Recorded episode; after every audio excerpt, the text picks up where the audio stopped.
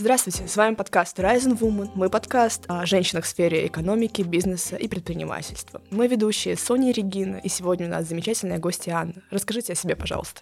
Здравствуйте, очень приятно. Меня зовут Анна Новикова. Я менеджер по финансовым вопросам компании «Булгари». И я закончила Московский государственный университет имени Ломоносова, экономический факультет. Поэтому я могу вам рассказать немного об этой интересующей вас теме. Давайте начнем с вами с детства. Где вы родились? Я родилась в России, в городе Твери. Этот город находится между Питером и Москвой, поэтому соединяет в себе культурные и научные особенности двух столиц нашей замечательной, необъятной страны. Расскажите, пожалуйста, поподробнее о своем родном городе. Какие там вообще есть возможности для образования, работы для женщин? Школы там достаточно на высоком уровне, на хорошем уровне, потому что многие преподаватели получают образование в лучших вузах страны. И ну, достаточно удобная транспортная доступность э, для того, чтобы доехать либо до Питера, либо до Москвы. Что касается университетов, наверное, по большей части все талантливые преподаватели все-таки покидают этот город и уезжают.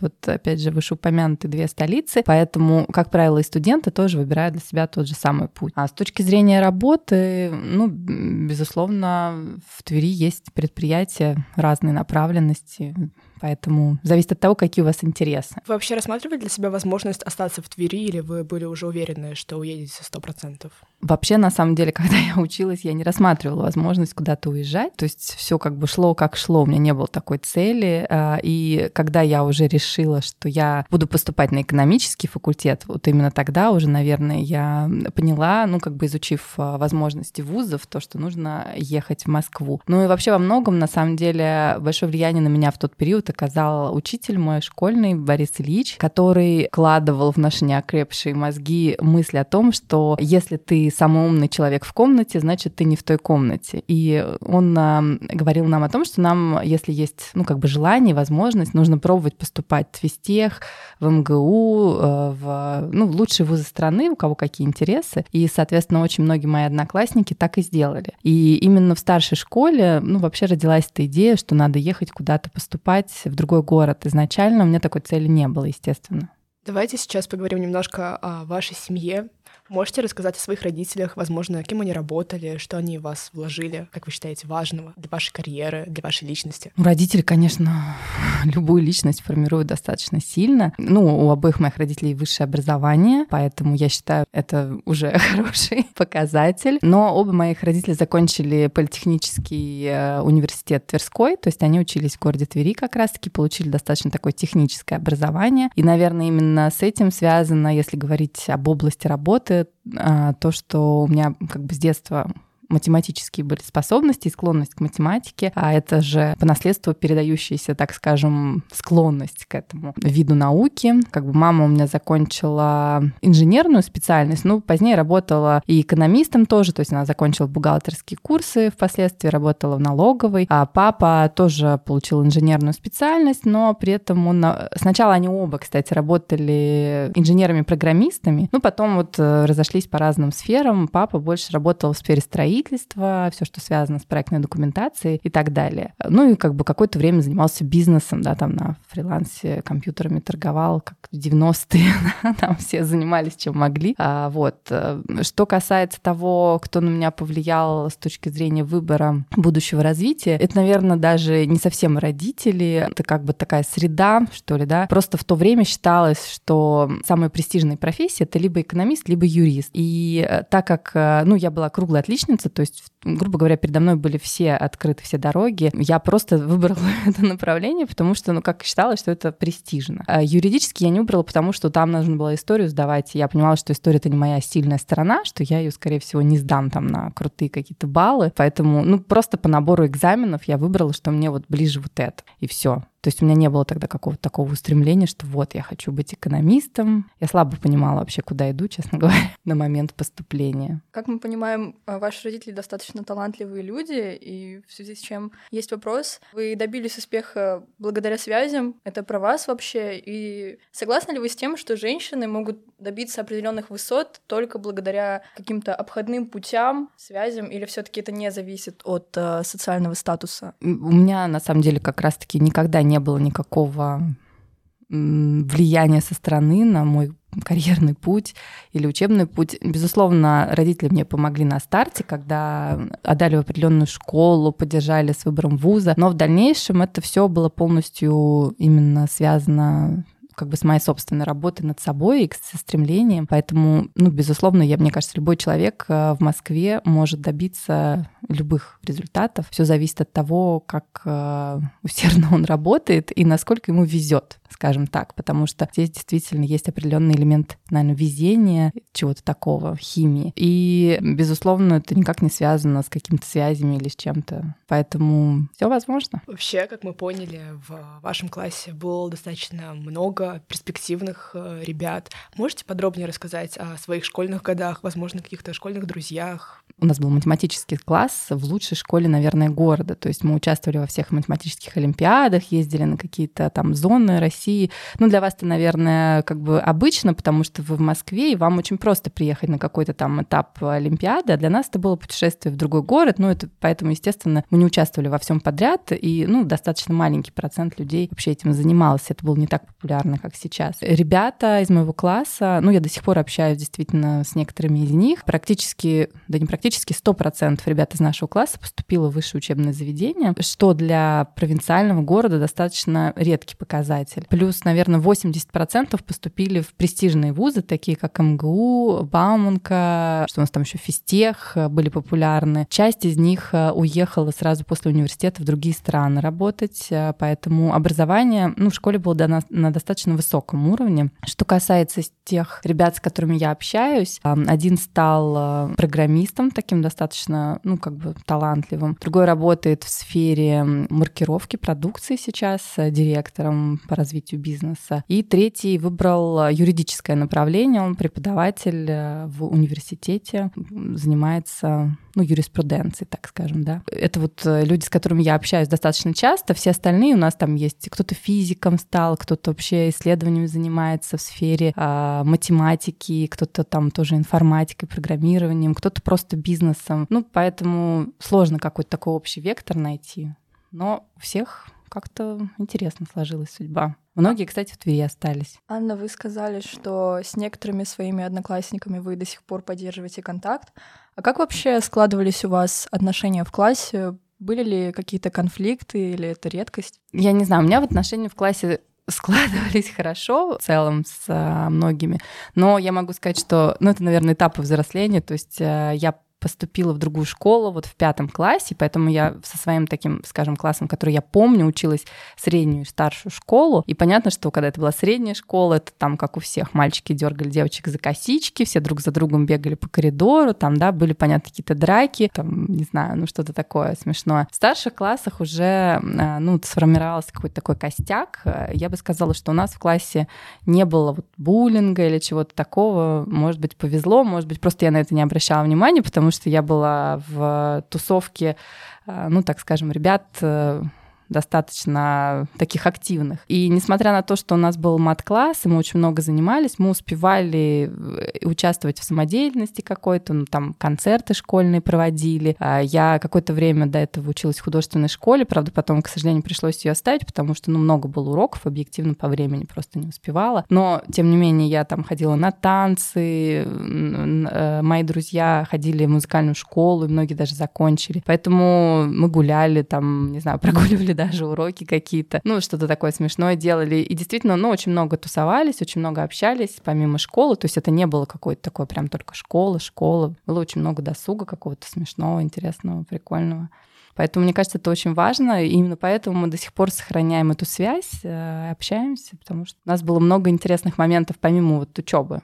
Сейчас рассказали о своих увлечениях в детстве. Вообще вы ощущаете, что какие-то навыки, допустим, та же самая художественная школа, сказались на вашей жизни сейчас, помогают, возможно, вам? Конечно, сказались. Естественно, умение сочетать цвета никогда еще лишним не было для никакой женщины. Безусловно, я до сих пор люблю танцевать, я люблю ходить на дискотеки, когда есть такая возможность. Я не могу сказать, что мне удается рисовать, но если все-таки удается там с детьми или где-то, то я с удовольствием этим занимаюсь. Ну и в принципе, естественно, естественно, это родило во мне склонность замечать какие-то интересные детали там в одежде, в архитектуре, в дизайне. И привело в итоге, как мне кажется, к моей текущей работе в сфере люкс, потому что поначалу я считала, что все равно, что считать, да, как бы, ну, как бы финансы, это, по сути, ну, как бы счет денег, да, все равно в какой индустрии работать. Но когда начинаешь общаться с людьми, да, на своем месте работы, в индустрии, в которой ты работаешь, и понимаешь, что ими движет, интересно находить людей, с которыми у тебя один и тот же вайб, да, и вот люди в люксе, ну, они все такие, я называю это обсессивно-компульсивный синдром, когда им важно, чтобы цвета сочетались, им важно, чтобы что-то где-то было красиво, неважно, относится это к работе или нет, а когда они обращают внимание на ярких людей, на тех, кто стильно одет, то приятно, красиво говорит, э, кто разбирается в каких-то там, я не знаю, мелочах. И, ну, такие вещи, они объединяют и притягивают. И, естественно, наверное, ну, как бы на каком-то невербальном уровне это помогает.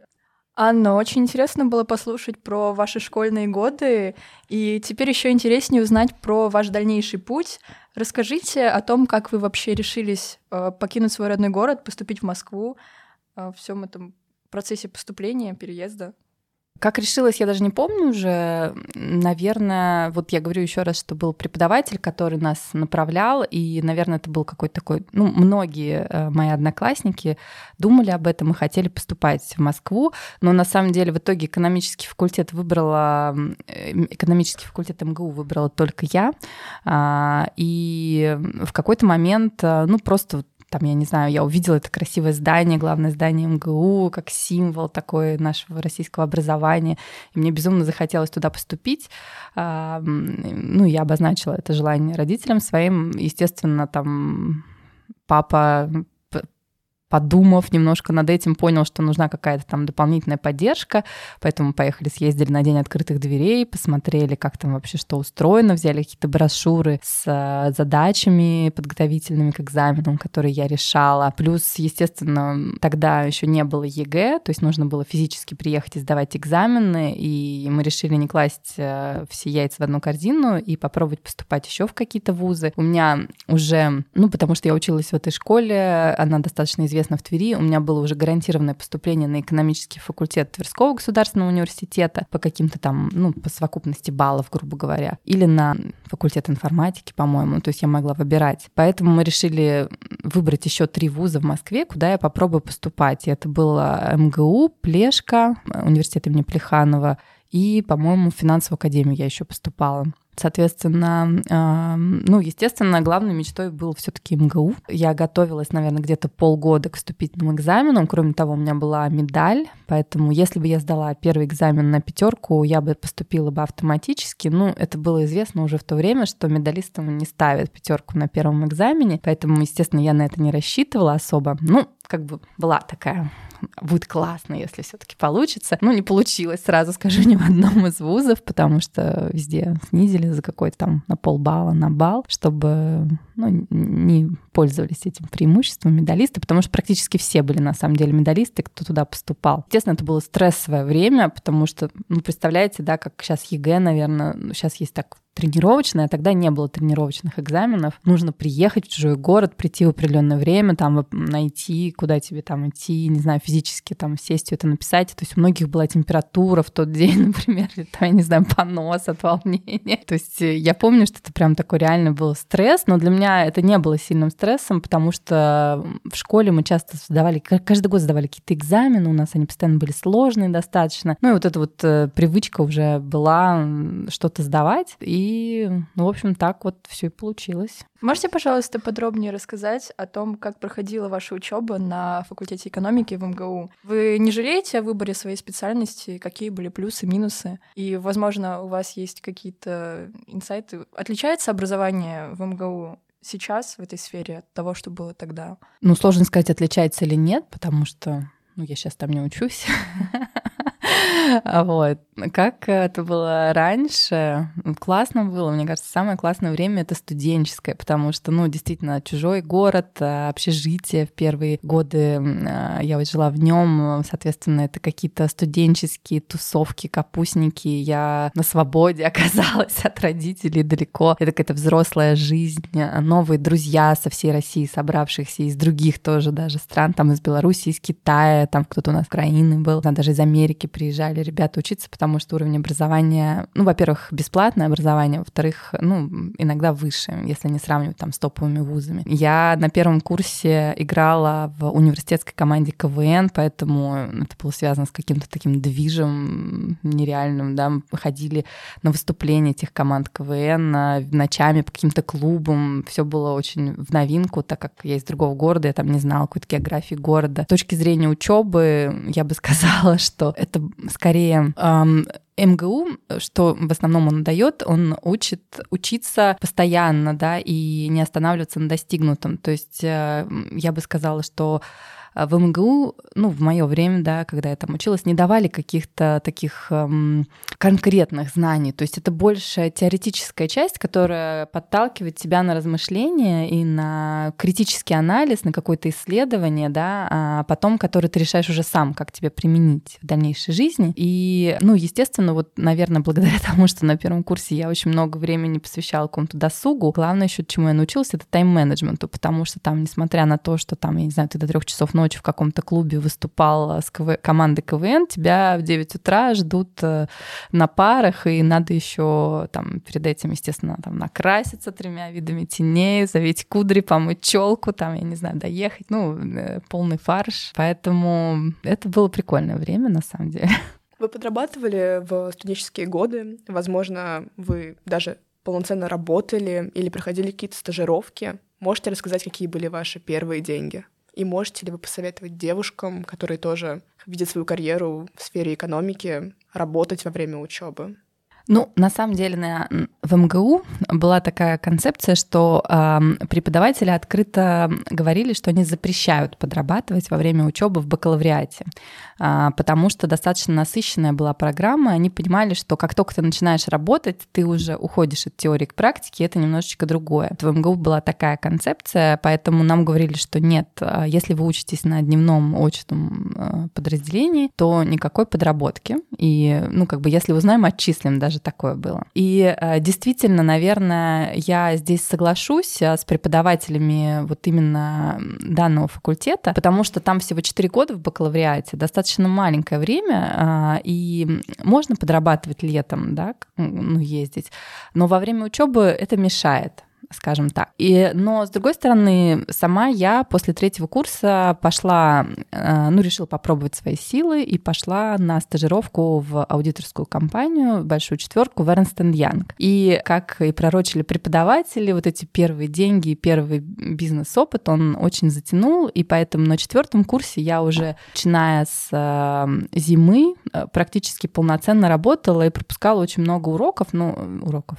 пар, потому что уже пошло больше практики в обучении, да, ну и как бы в итоге это повлияло на мой финальный аттестат, то есть я уже последние вот эти полгода я сдавала просто, ну, чтобы сдать, то есть там мне не важно была какая оценка, я понимала, что я получу, что я приду и сдам, потому что я знаю, ну, как бы на работе, отработав практические навыки, но, естественно, какой-то теории я там на пятерку может быть, не знала. Ну и мне лень было учить уже на самом деле, потому что я понимала, что вот все у меня есть уже, я трудоустроена, я, мне уже неинтересно стала вот эта теоретическая часть. А в Эрнстен Янге там тоже есть образование, но немножечко другое. Они сразу же дают ICCA, это а, бухгал... ну, скажем, такой международный бухгалтерский аудиторский сертификат. Соответственно, я его тут же тоже начала учить и сдавать. Это мне показалось более перспективным и интересным на тот момент. И, естественно, ну, остыл такой интерес к обучению на экономическом факультете. Некоторые вузы, вот насколько я знаю, как раз высшая школа экономики, наоборот, они предполагают э, более узкую направленность обучения, просто на экономии МГУ там общая экономика, и там очень много теорий, и ты уже потом дальше в магистратуре определяешься с практической частью. А многие вузы и факультеты дают сразу же узкую направленность, то есть из разряда там ты первый курс прошел какую-то общую экономику, а дальше ты уже выбираешь. Там у тебя финансы и кредит, бухгалтерский учет, что-то там еще. И вот это вот, э, этот формат обучения, наверное, предполагает э, стажировки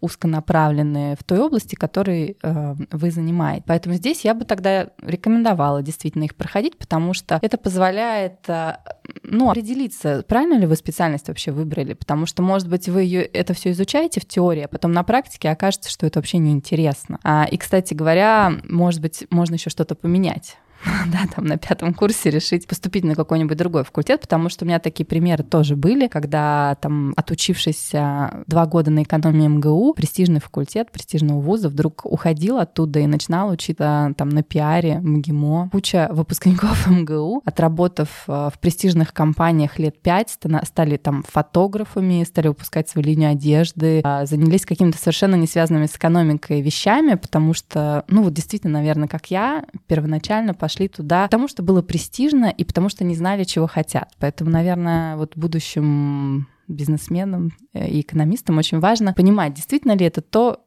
что им интересно, или все-таки это, ну, как э, один из этапов на пути становления, что, в принципе, тоже годится. У вас у самой были мысли, что, возможно, экономика не мое, и пора с третьего курса тоже уходить в дизайн или куда-нибудь еще, фотографом в МГИМО. У меня были такие мысли, и поэтому вот это вот все с КВН связано, да, э, у меня была такая яркая внешность, то есть э, хотелось, может быть, там где-то на телевидении себя попробовать, но они все пересеклись с тем, что, как я сказала, я начала работать в Эрнстен Янге, и там на самом деле тоже очень интересно было, постоянно какие-то командировки, как какие-то э, ответственные, амбициозные проекты, у меня был очень крупный клиент. На тот момент, он выходил на международное IPO, то есть я, меня закрутила какая-то такая череда вот этих событий, и уже дальше, э, чем, чем дальше ты работаешь, и особенно если у тебя есть какие-то карьерные успехи, тем сложнее уже свернуть с этого пути, потому что придется начинать все сначала. А тут уже, ну, у тебя растет зарплата, ты привыкаешь к определенному уровню потребления, а если начинать все сначала, то это, ну, начинать с э, маленьких каких-то денег, и поэтому, ну, должна быть какая-то там, я не знаю, знаю, финансовая подушка или что-то. Так как у меня не было такой возможности, ну, выбор всегда стоял э, как бы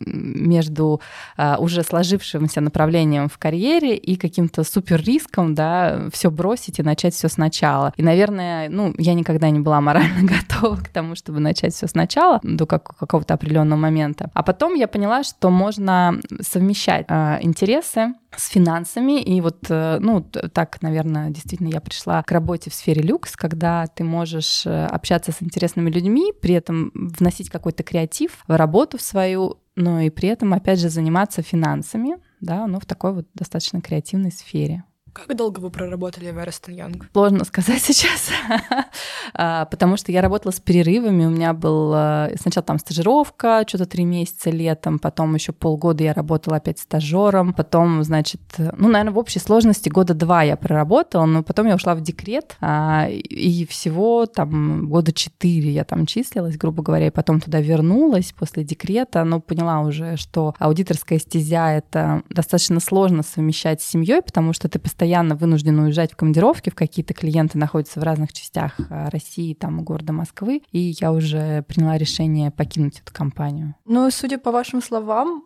обучение на экономических специальностях в России, оно супер крутое и интересное. А как вы вообще смотрите на ситуацию сейчас? Вы бы посоветовали остаться в России или все-таки больше рассматривать зарубежные вузы? На самом деле, с одной стороны, российская вот it depends да, а, как строить стратегию свою а, дальнейшую. То есть а, у всех свои плюсы и минусы, у всех вузов. И это важно понимать. То есть вот люди, закончившие экономический факультет МГУ, мы друг друга видим часто на каких-то даже там форумах, конференциях, потому что у этих людей очень развито стратегическое мышление, то есть э, так называемый view.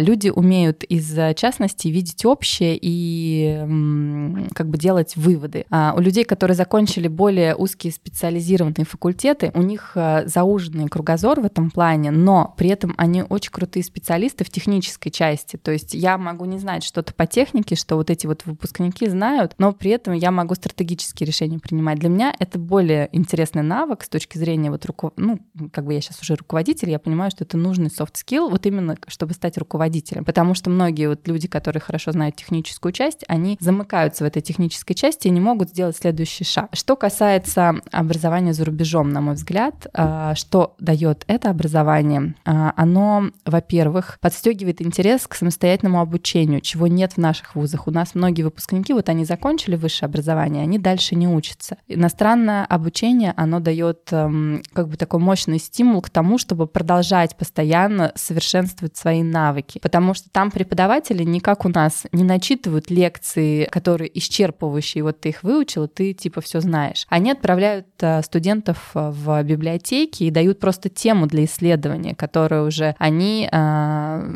развивают в своих работах. И это такой научный подход, который различается с нашим подходом к высшему образованию, но он тоже не для всех. То есть некоторые люди, которые в России имеют очень высокие баллы, они не могут в этой концепции учиться за рубежом, к сожалению, потому что вот они привыкли, что им так в клювике все преподаватель приносит и, ну, разжевывает и дает, а они это хорошо усваивают. А тут э, иногда за рубежом иногда нужно много материала перелопатить и внутри себя, через себя пропустить и переварить, чтобы прийти к какому-то выводу, но он будет твой, его никто тебе не продиктует. А здесь преподаватель зачастую тебе вывод сам дает уже, да, ну там переживав уже вот этот материал. Поэтому и еще в сфере экономики все книги, если вы обратите внимание, э, все такие основополагающие книги, они все иностранные. Поэтому то, что преподают на наших экономических факультетах, ну, сейчас уже это не так, но раньше было то, что э, база была там, не знаю, 20-летней давности ну, вот ту, которую проходят студенты на русском языке.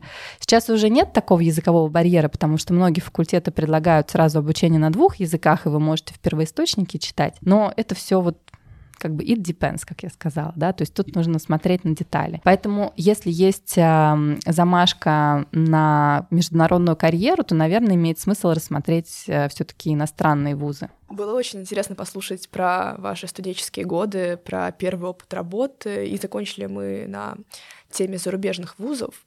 Как вы думаете, есть ли разница в карьерных возможностях для женщин в данной сфере в зависимости от страны России, за границы? У нас очень много женщин-экономистов. Вот посмотрите, да, там Эльвира Набиулина. А, ну, в принципе, в правительстве достаточно много женщин, но, наверное, это зависит даже не столько от страны, может быть, сколько от сферы деятельности. А, потому что вот когда я работала в консалтинге, да, там я почувствовала для себя, как бы в зависимости от клиента, как относится ну, к женщинам и к мужчинам. А, то есть вот, а, к примеру, если приходишь в нефтяную компанию, где в основном там 90% э, сотрудников это мужчины, а, они, естественно, с, некий, с некой долей скептицизма и презрения относятся, вот когда консультант э, женщина, они смотрят на это так, что типа, девочка девочка какая-то, студентка пришла, что-то у меня спрашивает, что-то хочет. Ну, в общем, смешно. Чему она может меня научить, там, что она мне может вообще показать. Я умнее. А вот, а, как бы, когда, но при этом в самом, в самом консалтинге такого нет, и действительно, как мне кажется, в финансах, ну и вот в частности в аудите, женщины зачастую более успешны, потому что женщины внимательны к деталям, кропотливы и усидчивы. А мужчины, они больше такие, как это назвать, да, я даже не знаю, как бы хотят все и сразу, они не будут копаться в деталях и пытаться там найти истину через бумажки, им это не особо интересно. А они больше любят какие-то такие уже продвинутые решения. Поэтому у нас и в бухгалтерии чаще всего женщины работают, так как это такая кропотливая, рутинная, ежедневная работа, типа как носки штопать, там, я не знаю, но она дает реальную базу для того, чтобы делать правильные финансовые выводы и вести компанию в нужном направлении, потому что если неправильная база, то и руководство делает неправильные выводы. А если я работала, ну, помимо там нефтяных компаний, в других сферах и э, в сфере э, FMCG, тут э, я бы сказала, что нет какого-то предвзятого отношения к женщинам, э, все возможности равны. И как бы, ну, уже переходя дальше, когда я попала в люкс, там вообще 80% наоборот э, сотрудников — это женщины, потому что такая специфическая индустрия, мир красоты, там камушков, бриллиантиков, красивых э, сумочек и вещей. Естественно, к этому ко всему тяготеют женщины, и здесь конкуренция идет уже между женщинами. И, ну, как раз-таки наоборот, это мне показало вообще, какие яркие, какие необычные, какие талантливые бывают женщины, насколько они могут быть разными, и что это стиль вообще там, я не знаю, карьеры, управления, менеджмента, он зачастую вообще не связан с тем, мужчина ты или женщина. Он связан только вот с какими-то личностными качествами. И многие женщины правят железной рукой, чтобы они мужчины, и многие мужчины, наоборот, не могут управлять коллективом, потому что они исполнители по своей природе и просто не знают, как справиться, как направить, как вдохновить. Можете рассказать, как вы справились э, с этой ситуацией в нефтяных компаниях, когда вас оценивали не по заслугам и заведомо принижали ваши возможности? Ну, на самом деле, э, когда я этим занималась, я действительно была на, на первоначальном этапе своей карьеры, поэтому, ну, все было достаточно справедливо. Я просто не обращала на это внимания, продолжала делать свою работу, так скажем, да, улыбаемся и паш. И, в общем-то, ну, мне было все равно. То есть я, у меня не было какого-то демотивирующего в этом фактора, я понимала, что я действительно моложе и менее опытна, и я прислушивалась к словам этих людей. Я старалась пропускать просто мимо ушей, если там какие-то едкие, колкие замечания были. Но надо сказать, что не было какого-то такого прям супер трэша, когда там, я не знаю, в открытую унижают или что-то. Я старалась держать лицо, и, в общем-то, ну, люди понимают, они видят это, как бы, что человек переходит на личность и ведет себя очень по-деловому, старается соблюдать дистанцию, обращается на «вы», вежлив. И тогда они не опускаются, ну, как бы до уровня каких-то там совсем уже, типа, ты кто такая, зачем ты вообще сюда пришла. Они продолжают вести формальный разговор, пусть и не настолько а, открыто и на равных, пусть в позиции силы, но все равно они продолжают а, делать то, что тебе нужно. То есть в конечном итоге неважно как, важно добиться результата. Вы сказали, что в сфере люкса присутствует конкуренция между женщинами. Можете немножко об этом подробнее рассказать? Вообще она здоровая? Как это, может быть, отличается от конкуренции между мужчинами и женщинами? И еще есть же такой известный миф о змеином клубке. Можете вы это развеять своей практикой, своим опытом? И сложились ли вообще у вас дружеские отношения с женщин в коллективе? На самом деле, да, женская конкуренция, она такая, но это, ну, не модельный все таки бизнес, здесь немножечко все по-другому. Я могу сказать, что я в целом не люблю интриги, не склонна в них участвовать, э, поэтому я не могу сказать, что, ну, какой-то там змеиный клубок где-то был когда-то. И в целом, если я с такими ситуациями сталкивалась, то я старалась их избегать, назовем это так. Я, я ну, возможно, это где-то и есть, да, и, возможно, это где-то и было, но на самом деле это очень все видно со стороны, и мне повезло. То есть э, я на самом деле смотрела, когда устраивалась на работу, я смотрела на коллектив всегда, и если мне было где-то некомфортно, мне что-то не нравилось, ну, в принципе, меня ничего не держит, могла уйти там, скажем, да, и у меня, э, ну, не было какой-то такой нездоровой конкуренции на работе, да, когда там, я не знаю, шпильки подпиливают или что-то там еще такое, сплетни какие-то распускают. Я этим не занималась, и ко мне такого никогда не применяли, но, в принципе, такое бывает. Но это скорее, э, наверное, в тех сферах, где на первый план выходят какие-то вот эти вот э, имиджевые вещи, типа продажи, может, маркетинг. Просто я в финансах работаю, поэтому здесь, ну, если я соображаю, это невозможно испортить никакими там там, я не знаю, сплетнями про то, что у меня роман с генеральным директором. Ну, то есть это очень легко все доказать и проследить. Вот. Другое дело, когда какой-то креатив, да, там, или там, ну, нужно выбрать самую красивую модель, как это можно выбрать, вот, ну, в модельном бизнесе, к примеру. Понятно, что это субъективно. Кому-то нравятся блондинки, кому-то брюнетки, кому-то косоглазые. А, вот. Поэтому я могу сказать, что у меня на работе с женщинами складывались всегда очень хорошие отношения, но при этом я точно совершенно могу сказать, что, в принципе, мне больше нравится работать под руководством мужчин, потому что а, у женщин очень часто бывают перемены настроения, и это тяжело для меня, потому что у меня вот больше такой мужской тип менеджмента, и мне нравится, когда стратегически мыслит человек, а не просто там у меня сегодня хорошее настроение, поэтому не делаем ничего, а завтра плохое, поэтому делаем все до 12 часов ночи. И э, тяжело с такими начальниками работать, но в целом тоже можно как-то приспосабливаться. А вообще в чем еще вы видите различия между женщиной и мужчином-руководителем, между женщиной и мужчиной-сотрудником?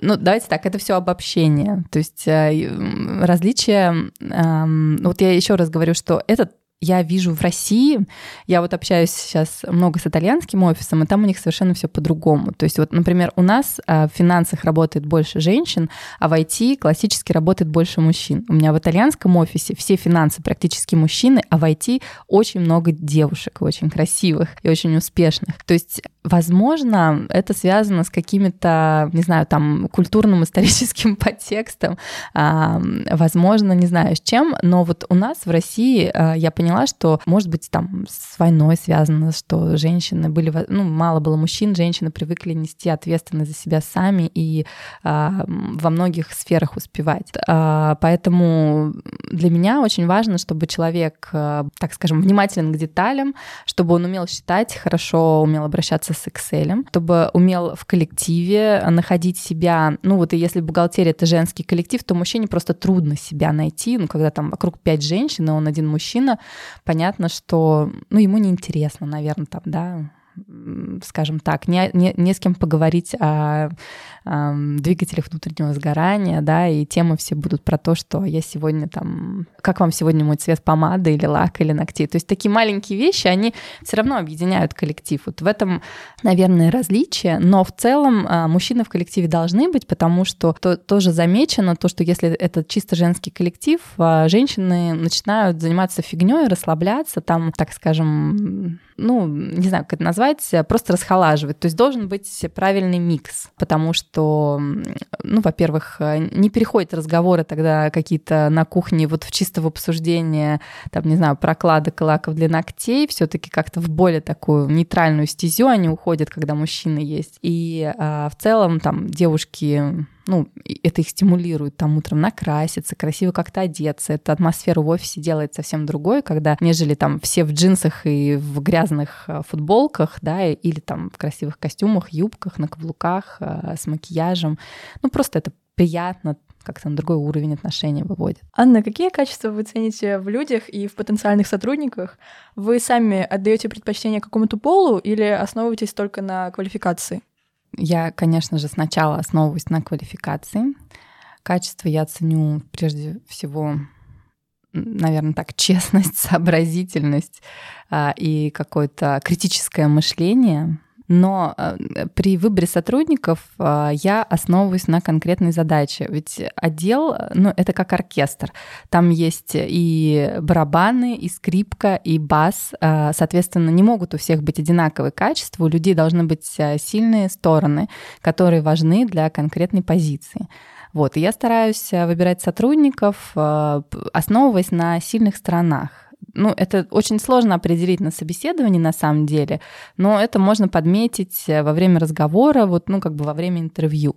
Естественно, как происходит отбор? А, сначала, ну, понятно, что формируется функционал на позиции открытой, да, ты понимаешь, что у человека главное. То есть, к примеру, если это финансовый аналитик, главное анализ.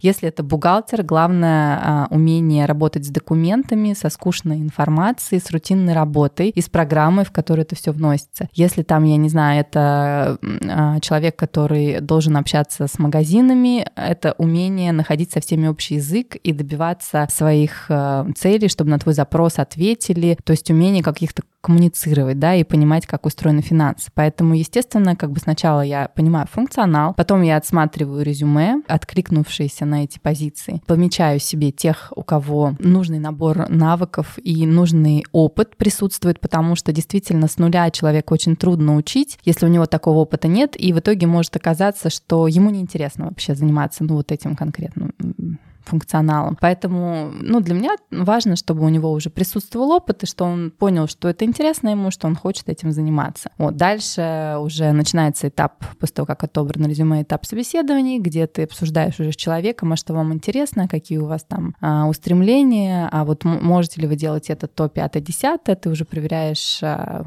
как, какая у него личность. И дальше вот как пазл складывается вот этот отдел финансовый, да, то есть ты думаешь из тех, кто у тебя есть, кто тебе нравится по своим, а, так скажем, техническим навыкам, кто из них по soft skills, по вайбу, там, по какому-то характеру подходит в отдел, потому что действительно, ну и здесь я могу честно сказать, что вот для своего отдела я выбираю женщин, но не потому, что они мне больше нравятся, чем мужчины, а просто потому, что у меня там еще четыре человека женщин работает, и я объективно понимаю, что не каждый мужчина сможет в таком коллективе работать. Но на самом деле у меня были кандидаты, они нетрадиционной, так скажем, ориентации, которые могли бы туда вписаться, но э, они почему-то решили ну, не продолжать собеседование. Поэтому, к сожалению, как бы такая, ну, маскулинность и брутальность э, просто, ну, не выживет в условиях, когда и начальник женщина, и вокруг одни женщины. Поэтому, если бы у меня было хотя бы там два мужчины, еще можно было бы об этом подумать. Но вот в данном случае действительно по психотипу вписываются больше молодые женщины, потому что, ну, у нас тоже как бы и, джизм в этом плане присутствует, потому что я пробовала взять на работу, э, так скажем, э, женщину в возрасте, ну, такую как бы хорошо выглядящую и, так далее, 50 лет, но она все равно не вписалась, потому что у нас очень ритм такой насыщенный, и важно, ну, чтобы энергия жизненная вот была еще, чтобы человек был на пике своей карьеры, потому что в 50 лет уже хочется, наверное, ну, то ты уже не готов к свершениям, к новым проектам, вот так вот. Э, у нее такая проблема возникла, что для нее было слишком много работы, ей было трудно успевать за ритмом. Поэтому я поняла, что важно баланс вот какой-то такой соблюдать, чтобы химия была, чтобы вот отдел работал в тандеме, а для этого важно, чтобы они не только по рабочим качествам друг друга дополняли, но и им было комфортно друг с другом с точки зрения как бы ну, я называю это вайб, да. А какие ваши профессиональные качества помогли вам вписаться в коллектив и преуспеть в вашей профессиональной деятельности? И как вы вообще считаете, есть ли какие-то, может быть, soft skills, которые нужно усвоить еще со школы или университета? Самый главный soft skill — это тайм-менеджмент, который нужно усвоить со школы и с университета. Какие мои качества мне помогли? Ну, на текущей позиции на самом деле, наверное, это умение находить выход из любой неразрешимой ситуации. То есть э, у меня настолько сейчас разнообразный функционал функционал, да, э, я отвечаю за очень широкий круг вопросов. Э, во многих из них я вообще, ну, ничего не понимаю. И самый важный навык — это найти эксперта в данном вопросе и постараться быстро в нем разобраться и сделать правильный вывод. Поэтому здесь я бы сказала, что очень помогает действительно вот умение общаться, умение докапываться до сути очень быстро, то есть не, не, концентрироваться на каких-то ненужных деталях, а там как-то по-английски называется straight to the point. То есть когда ты от, э,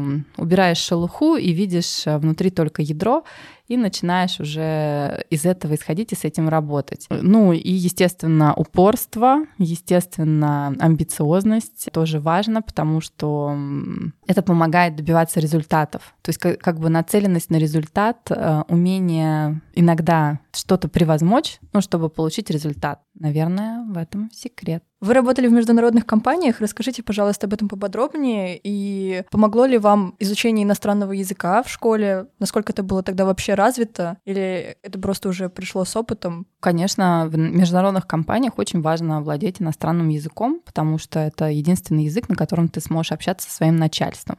А общаться со своим начальством, в принципе, полезно для того, чтобы понимать, что вообще надо делать.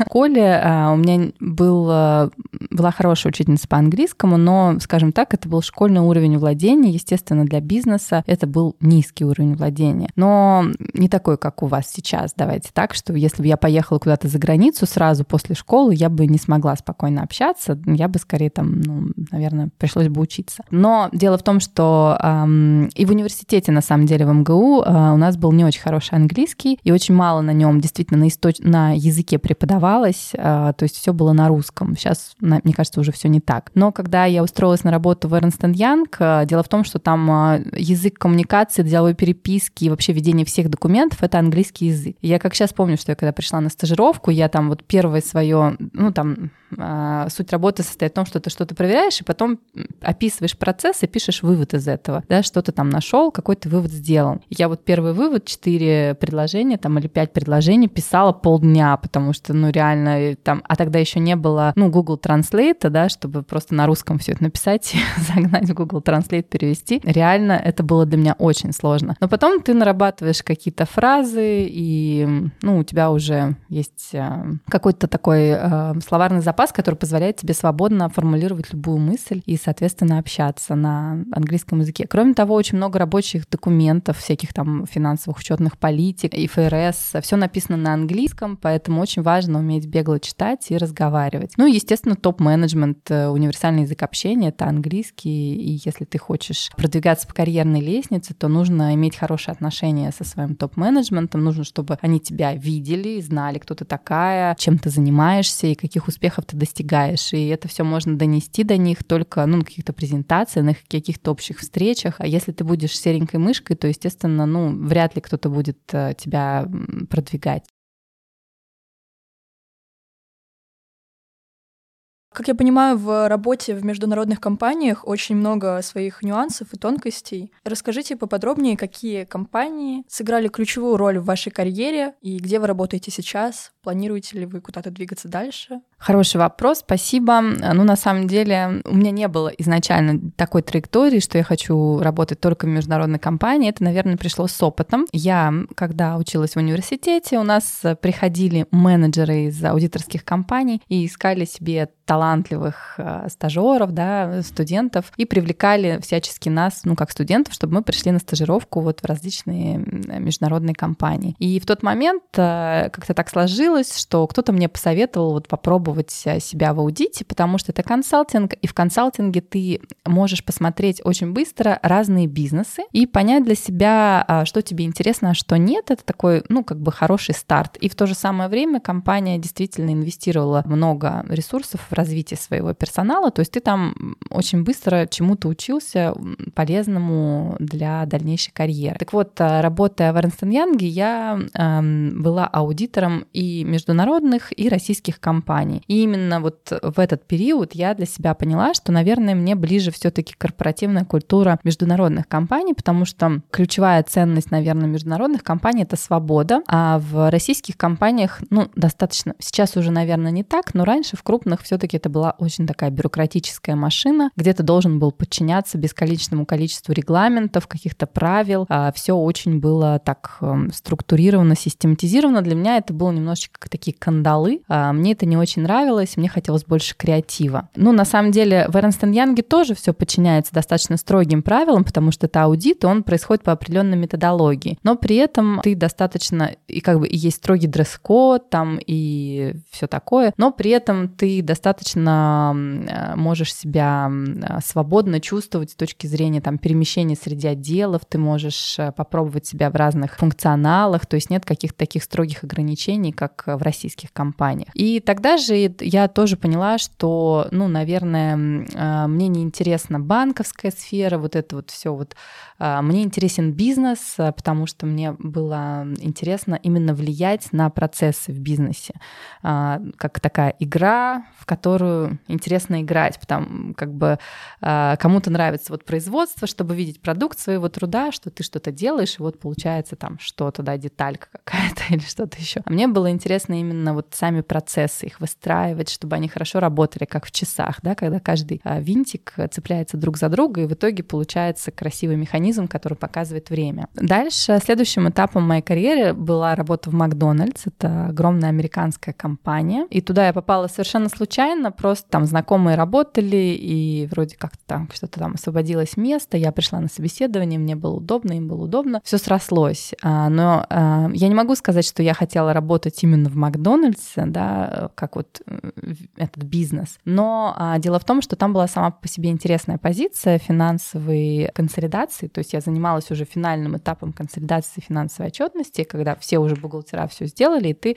уже для менеджмента представляешь эту отчетность, пишешь комментарии, там анализируешь. И когда я там работала, мне предоставилась возможность поехать в Англию в качестве такого, там была программа обмена, auditor называется, когда ты едешь в другой офис и смотришь, как они работают, ну и там проверяешь частично их контроли. И посмотреть, как у них все устроено. И вот здесь я уже так э, больше влилась в международную так скажем, международный бизнес, потому что я посмотрела, как у других людей устроено вот это все. Мне захотелось еще больше работать в международных компаниях, развиваться в них. И это такой был достаточно интересный проект, когда я действительно, ну, будучи еще достаточно молодым специалистом, общалась на уровне топ-менеджмента, уже э, представляла интересы российского подразделения на международной арене, можно сказать. И когда я оттуда вернулась, это действительно придало мне э, каких-то таких сил, уверенности в себе, что я могу сделать следующий шаг, и что ну, так скажем, что я для этого созрела. И я продолжила свою карьеру уже в компании Richmond. Это уже не американская, а швейцарская компания, которая это такой конгломерат, э, который объединяет э, много люксовых брендов под собой, таких как Cartier, Van Cleef, Vacheron Константин, Montblanc. Там. А, в основном это предметы роскоши, люкса, швейцарские часы, ювелирные украшения. Когда я туда пришла, честно признаться, я даже не знала а, половины из этих брендов, которые там. А потом я с ними стала работать. Ну, Cartier, наверное, знала, там Иван Клифф. Все остальные вообще первый раз слышала. И вот это вот стало таким началом моего пути в люксе, когда я погрузилась во все вот эти бренды, в их историю, в их отличия. И самое главное, в офисе этой компании действительно было очень много экспатов, потому что каждый бренд, э, ну, там были и швейцарские, и французские, и немецкие бренды. И я поняла, что действительно это немножечко разный менталитет, несмотря на то, что все это международные компании. Я была в отделе финансов, он так работал по принципу shared services, то есть мы предоставляли услуги финансовые всем брендам. Соответственно, я видела менеджмент разных брендов и видела, насколько удивительно действительно, в отличие от страны, отличается стиль управления. То есть э, во Франции более бардачные, но при этом у них есть какие-то свои вот четкие моральные принципы, которых они всегда придерживают. В Швейцарии все очень четко, но при этом часто не хватает креатива. В Германии все очень детально, точно до мелочей. Там, я не знаю, какие-то вечно разбивки до самых деталей, очень четкое планирование, но тоже есть какие-то вот такие milestones, от которых они не отступят никогда. То есть есть э,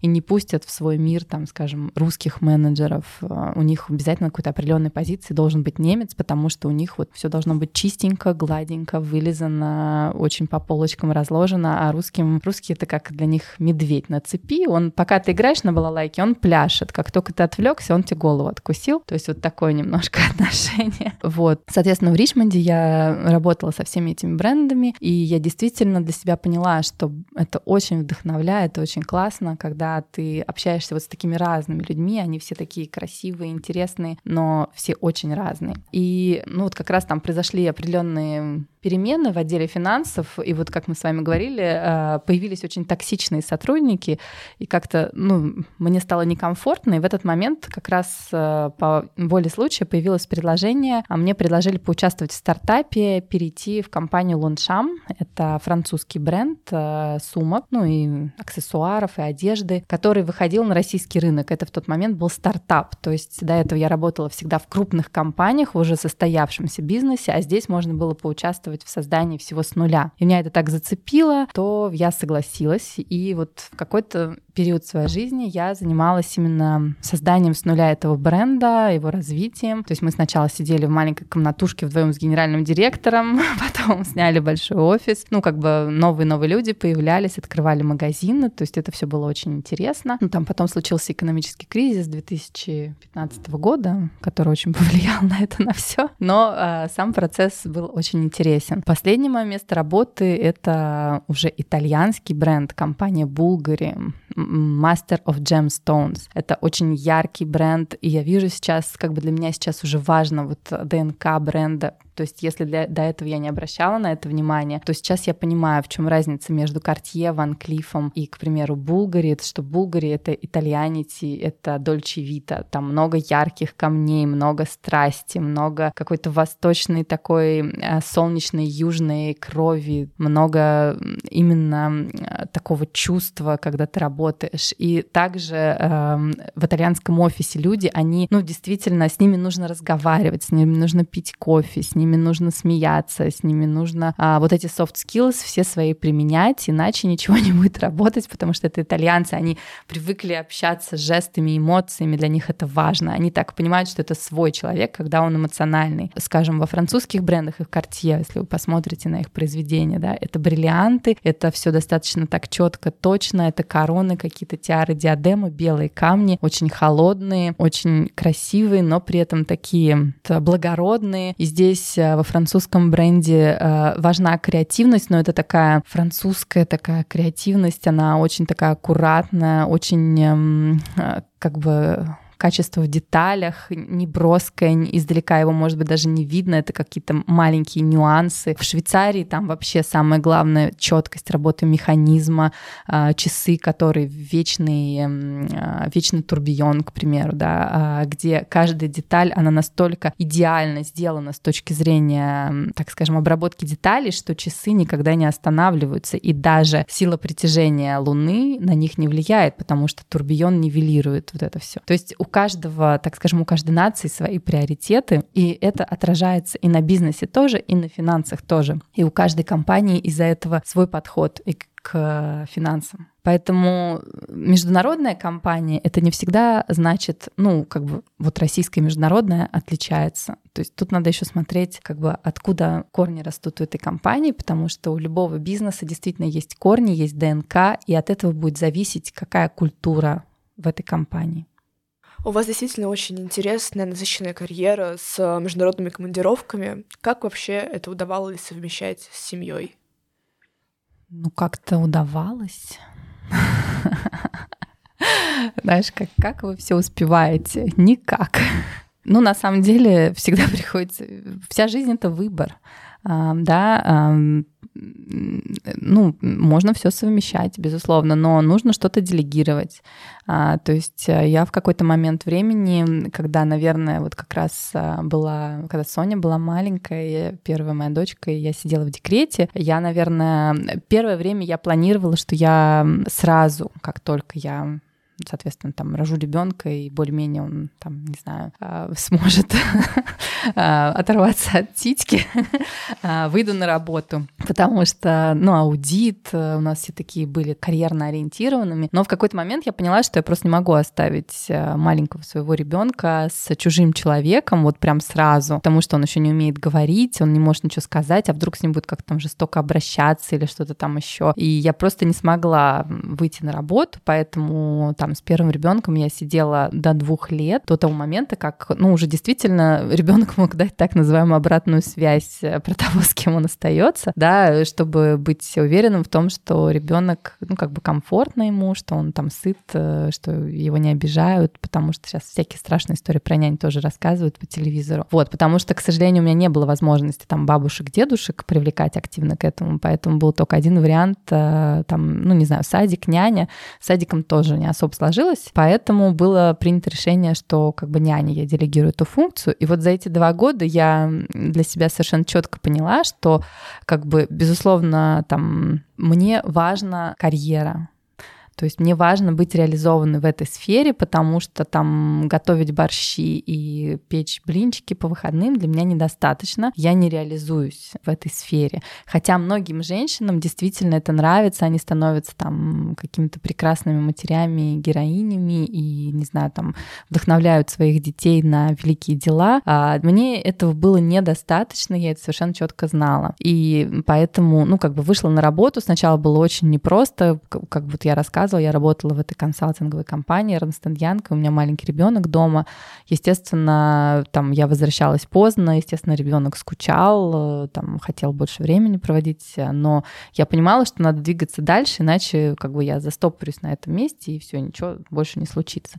Поэтому, естественно, там какие-то моменты это были слезы с обеих сторон, и какие-то ссоры, но понятно, что это жизнь, не бывает все супер хорошо, и не сиреневые сопли. То есть нужно в какой-то момент, да, соберись и борись, как э, эти слоганы говорят. То же самое в любых местах есть какие-то вещи, которые надо преодолеть из двух сторон. И, как мне кажется, что для детей это тоже важно, видеть какой-то пример э, такой матери, которая там преодолевает какие-то трудности, пусть ценой чего-то, да, ну, дети должны понимать, что всего есть своя цена. И у ну, как бы о балансе, о каком можно говорить балансе, мне кажется, самый главный баланс должен быть внутри каждого человека. То есть нет таких восьмируких шиф, которые успевают все. Это Инстаграм а, ми. Везде есть пробел. И, в принципе, я считаю, что это такой очень философский вопрос, а, к которому я еще иду к своему дзену, назовем это так. Но вот раньше я пыталась все успеть, сейчас я уже не пытаюсь, уже достаточно давно. Я а, раньше думала, что вот нужно, должно быть колесо баланса, это очень такая правильная теория, я не знаю, вы знакомы с ней или нет, да, когда в каждой сфере жизни нужно что-то делать, чтобы быть счастливым. Это очень крутая теория, но, к сожалению, часто невыполнимая. То есть, если ты будешь гнаться за этим колесом баланса, ты себя загонишь в какие-то еще более суровые тиски, и в итоге депрессии все это дело закончится, я поняла, что вот, наверное, чему меня не учили в школе и в университете, но что очень важно в жизни любого человека, это понять свои глубинные ценности в направлении которых ты будешь двигаться. И вот это вот э, очень как бы важно знать, определить для себя 2, 3, 4 направления, которые, вот от которых нельзя отступиться ни в каком случае. И дальше уже а, исходить из них и пытаться их совместить. То есть, к примеру, если там у тебя ключевые ценности, например, свобода и семья, да, но семья это уже не свобода. Как найти баланс между двумя этими ценностями? То есть дальше ты уже начинаешь э, определяться, что для тебя свобода, свобода. Там это свобода перемещения, значит, там ездить какие-то страны другие, что-то видеть. Или это свобода, ты хочешь быть там работать на себя, не хочешь работать в найме, или это свобода принимать решения, или свобода тратить деньги. То есть что вот самое важное, а, как бы, да, core values. И тогда действительно, ну, очень просто, то есть ты можешь а, по-разному вообще делать что угодно. Если это как бы коррелирует с ценностями глубинными, то ты будешь получать удовольствие. И на самом деле, ну, как бы неважно, чем ты будешь заниматься, это будет приносить тебе удовольствие, но главное понять, что вот оно коррелирует с чем-то из твоих глубинных ценностей. Поэтому вот это вот то, что нужно совмещать. А как бы, ну, что-то будет всегда страдать. Главное понять, чем вы готовы пожертвовать. Как бы вы обозначили свои глубинные ценности? Я над этим пока думаю, я к этому иду. Но вот я совершенно четко знаю, что там мои дети — это мой абсолютный приоритет, то действительно свобода и независимость — это тоже мой абсолютный приоритет. Соответственно, как бы вот из этих двух ценностей, из, э, так скажем, для меня это главное, я стараюсь не терять фокус на этих двух вещах. А что вот уже это конкретно означает, да, над этим я пытаюсь работать. Еще э, моя ценность, наверное, не ценность, а то, что из этого следует, э, что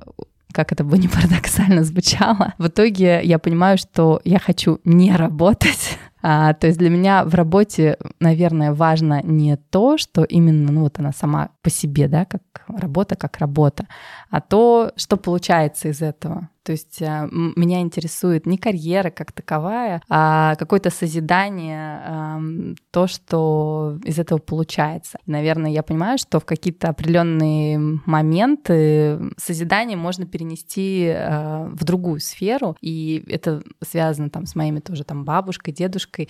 А, я думаю, что какой-то момент вот мне будет важно передать все эти знания и, ну, может быть, преподавать, может быть, э, там, я не знаю, как-то в какой-то такой вот сделать курс или там, я не знаю, коучингом заняться, в конце концов. А, ну, то есть я понимаю, что в какой-то определенный момент, э, ну, вот наскучит вот это вот все так скажем, делать, да, и захочется уже систематизировать, как-то переваривать, обобщать и передавать, а не просто, ну, тупо перформанс, да. Ну, не тупо, конечно, это далеко не тупо, но вот э, следующий этап, я как я его вижу, и который позволит как раз а, соблюсти баланс с семьей и даст определенный уровень свободы, который является моими ключевыми ценностями, это, наверное, какое-то преподавание. Ваши ключевые ценности совпадают э, с ценностями вашего мужа? Возникали ли конфликты на почве того, что вы занимаетесь карьерой усердно? Как вы их решали? Ну, конечно, возникают конфликты. Это же ревность, когда что-то, ну, как бы у любого человека есть э, инстинкт мое-мое, да, и не отдам никому. Ну, как конфликты решаются? Конфликтами. Нет, ну вообще э, управляемый конфликт это очень хорошо и на работе, и, ну, наверное, в личной жизни, на мой взгляд, потому что в конфликте рождается истина. То есть, если люди совсем соглашаются, всегда это безвольные роботы. А, в любой э, системе, где есть, э, так скажем, знающие, чего они хотят люди, у них всегда рано или поздно столкнутся интересы, потому что они разные. И произойдет конфликт интересов, да, там, я хочу, чтобы ты готовила борщ, а ты идешь на работу. Что за непорядок? А, и здесь очень важно, наверное, не молчать, говорить, обсуждать и находить какой-то компромисс. Ну, как бы, как это решается? Ну, по-разному решается как как, когда-то ссорами, когда-то просто разговорами, когда-то не решается вообще, потому что есть какие вещи, которые нельзя решить. Поэтому вопрос сложный, э, но на самом деле действительно это доказано международными исследованиями, как я уже сказала, что в коллективах, где есть управляемый конфликт, ну и наверное, и в семьях тоже, да, находятся более эффективные решения. Потому что на стыке конфликтов а, всегда, и когда ты находишь компромисс, да, ты учитываешь интересы разных а, целевых групп, там или людей, а, и находишь какое-то супер классное оптимальное решение. Важна ли с вашей точки зрения финансовая грамотность и как вы строите семейный бюджет? На что не жалко потратить большие деньги? Ну, финансовая грамотность, конечно, очень важна. В нашей стране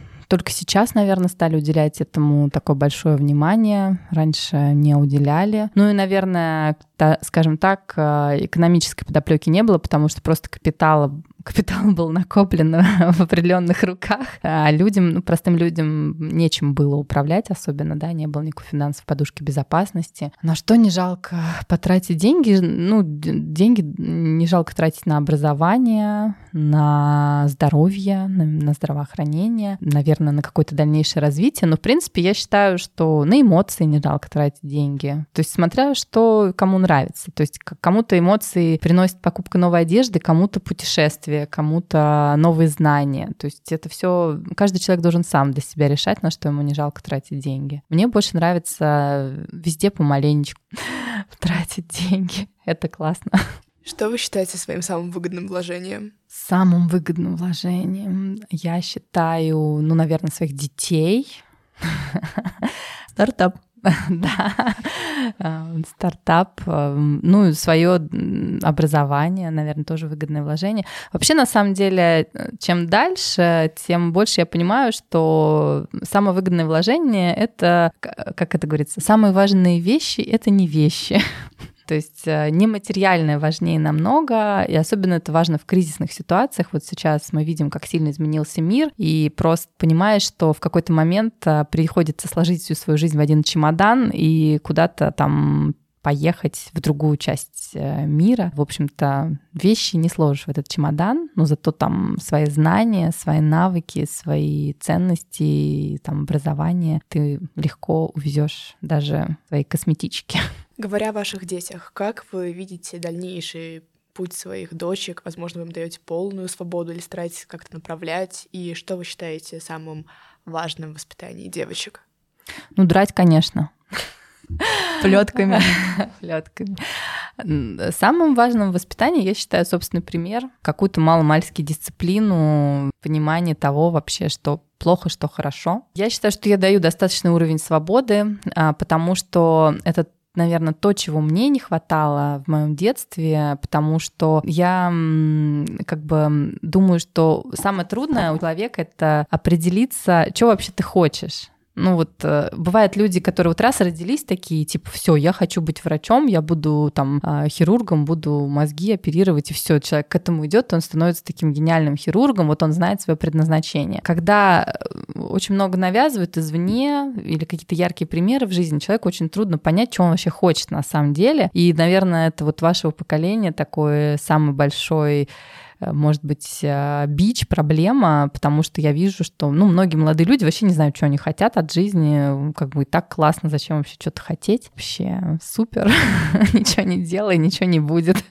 вот, э, поэтому я считаю, что, ну, надо давать свободу, для чего? Для того, что и надо давать совершать ошибки, чтобы человек понимал, что ну, нельзя ничего не делать, что-то будет. Там, не знаю, деньги закончатся, еда закончится, шмотки закончатся, наступит голод. Но в то же самое время, наверное, и большая ошибка прям отпускать совсем детей, потому что, ну, я сама была подростком и достаточно таким буйным, назовем это так. Когда слишком много свободы, ты можешь совершить непоправимую ошибку скажем так. Поэтому ну, нужно держать в рамках, с одной стороны, но не в очень узких. Я думаю, что вот такое правило. Ну а дальше идеальных э, людей не существует, идеальных матерей тоже не существует. Поэтому каждая мама хороша для своего ребенка такой, какая она есть, наверное. Все равно они пойдут потом в психоаналитику и будут рассказывать, как она их там либо подавляла, либо что-то там еще. Ну, потому что, ну, блин, мы все живые люди, и,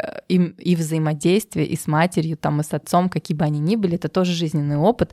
И вообще, там, у психологов, э, мне кажется, у врачей самые больные дети, у психологов самые психованные дети бывают часто. Ну, то есть, когда ты начинаешь э, следовать правилам слишком строго, это тоже, ну, своего рода вред. То есть э, жизнь — это хаос. Ну, как бы нужно уметь принимать разные решения, сложные, простые, быстрые, долгие, а, и ориентироваться по обстоятельствам. И мне кажется, что это вот очень важный навык, который я хочу, чтобы был у моих детей, а, ориентироваться по обстоятельствам и как бы не терять ориентир, где хорошо, где плохо. Анна, вы удивительная, очень интересная личность. А, можете себя описать тремя словами? Не знаю. Осталось еще одно. Smart Pretty Bitch. Анна, спасибо большое, что вы согласились с нами сегодня пообщаться. Мы надеемся, что для наших слушателей это было также с интересом и пользой проведенное время. Всем большое спасибо. Всем пока.